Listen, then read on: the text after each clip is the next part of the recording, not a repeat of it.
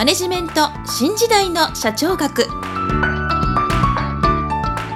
こんにちは。中小企業診断士の六角です。今回はマネジメント新時代の社長学の第37回をお届けいたします。今回のテーマはバランススコアカードです。もし私の著書使いでわかる経営の基本一番最初に読む本をお持ちの方は84ページ第4章第4節戦略遂行のための管理体制はどうするかをご参照ください。それでは本題に移ります。前回環境分析を行って戦略を策定するとお伝えしましたけれども戦略が策定されたらばそれが確実に実行されているかどうかを管理する必要があります。その管理方法としてはファヨールの提唱した予測組織化命令調整統制といった管理活動やそれを単純化した PDS サイクル。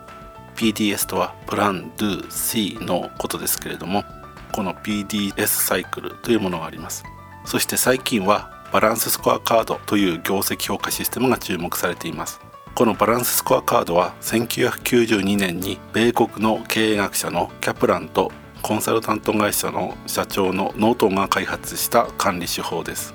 バランススコアカードは財務の視点顧客の視点業務プロセスの視点学習と成長の視点この4つの視点からそれぞれ戦略と関連性が強い指標を選定し定期的に達成状況を確認する仕組みです。このバランススコアカードの特徴の一つは短期的な評価に偏りがちな財務の視点による指標だけでなくそれ以外の視点による評価も取り入れることによって長期的な戦略の目標を達成できるようにしている点です。2つ目の特徴は戦略を有機的に関連付けて管理することです。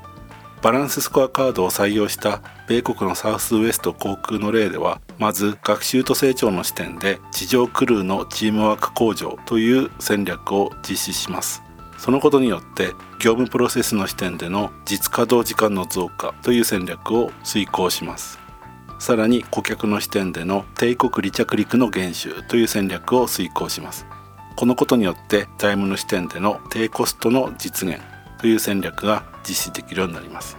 このように財務の視点以外の戦略も最終的には財務の視点による評価に収斂されるように選択されることで選択した戦略同士が対立するということがなくなり効率的に戦略が遂行されるようになります。3つ目の特徴は戦略と関連性が強い指標すなわち重要業績評価指標。これは Key Performance Indicator略して KPI と呼ばれることがありますがこの KPI を管理することで管理がしやすくなると同時にどの部署でどのような目標を達成すればよいかということが明確になります。これを言い換えれば会社の最終的な目標であり KPI の一番上に位置する指標である重要目標達成指標これはキーゴールインディケーター KGI と呼ばれますがこれが達成できない場合はどの KPI が原因かすなわちどの部署に改善が必要かということも明確になります。この BSC の採用によって先ほどお話ししました業績不振に陥っていたサウスウェスト航空は業績を回復したという例もあり現在では多くの会社がこの BSC での業績管理を行うようになっています。繰り返しになりますけれども私も顧問先に対してはバランススコアカードをすぐに全面的には導入できませんけれども少しずつバランススコアカードの考え方を取り入れるようお勧めしています。なぜかというと先ほどもお話ししましたように財務の視点以外の視点での戦略も遂行できるということ。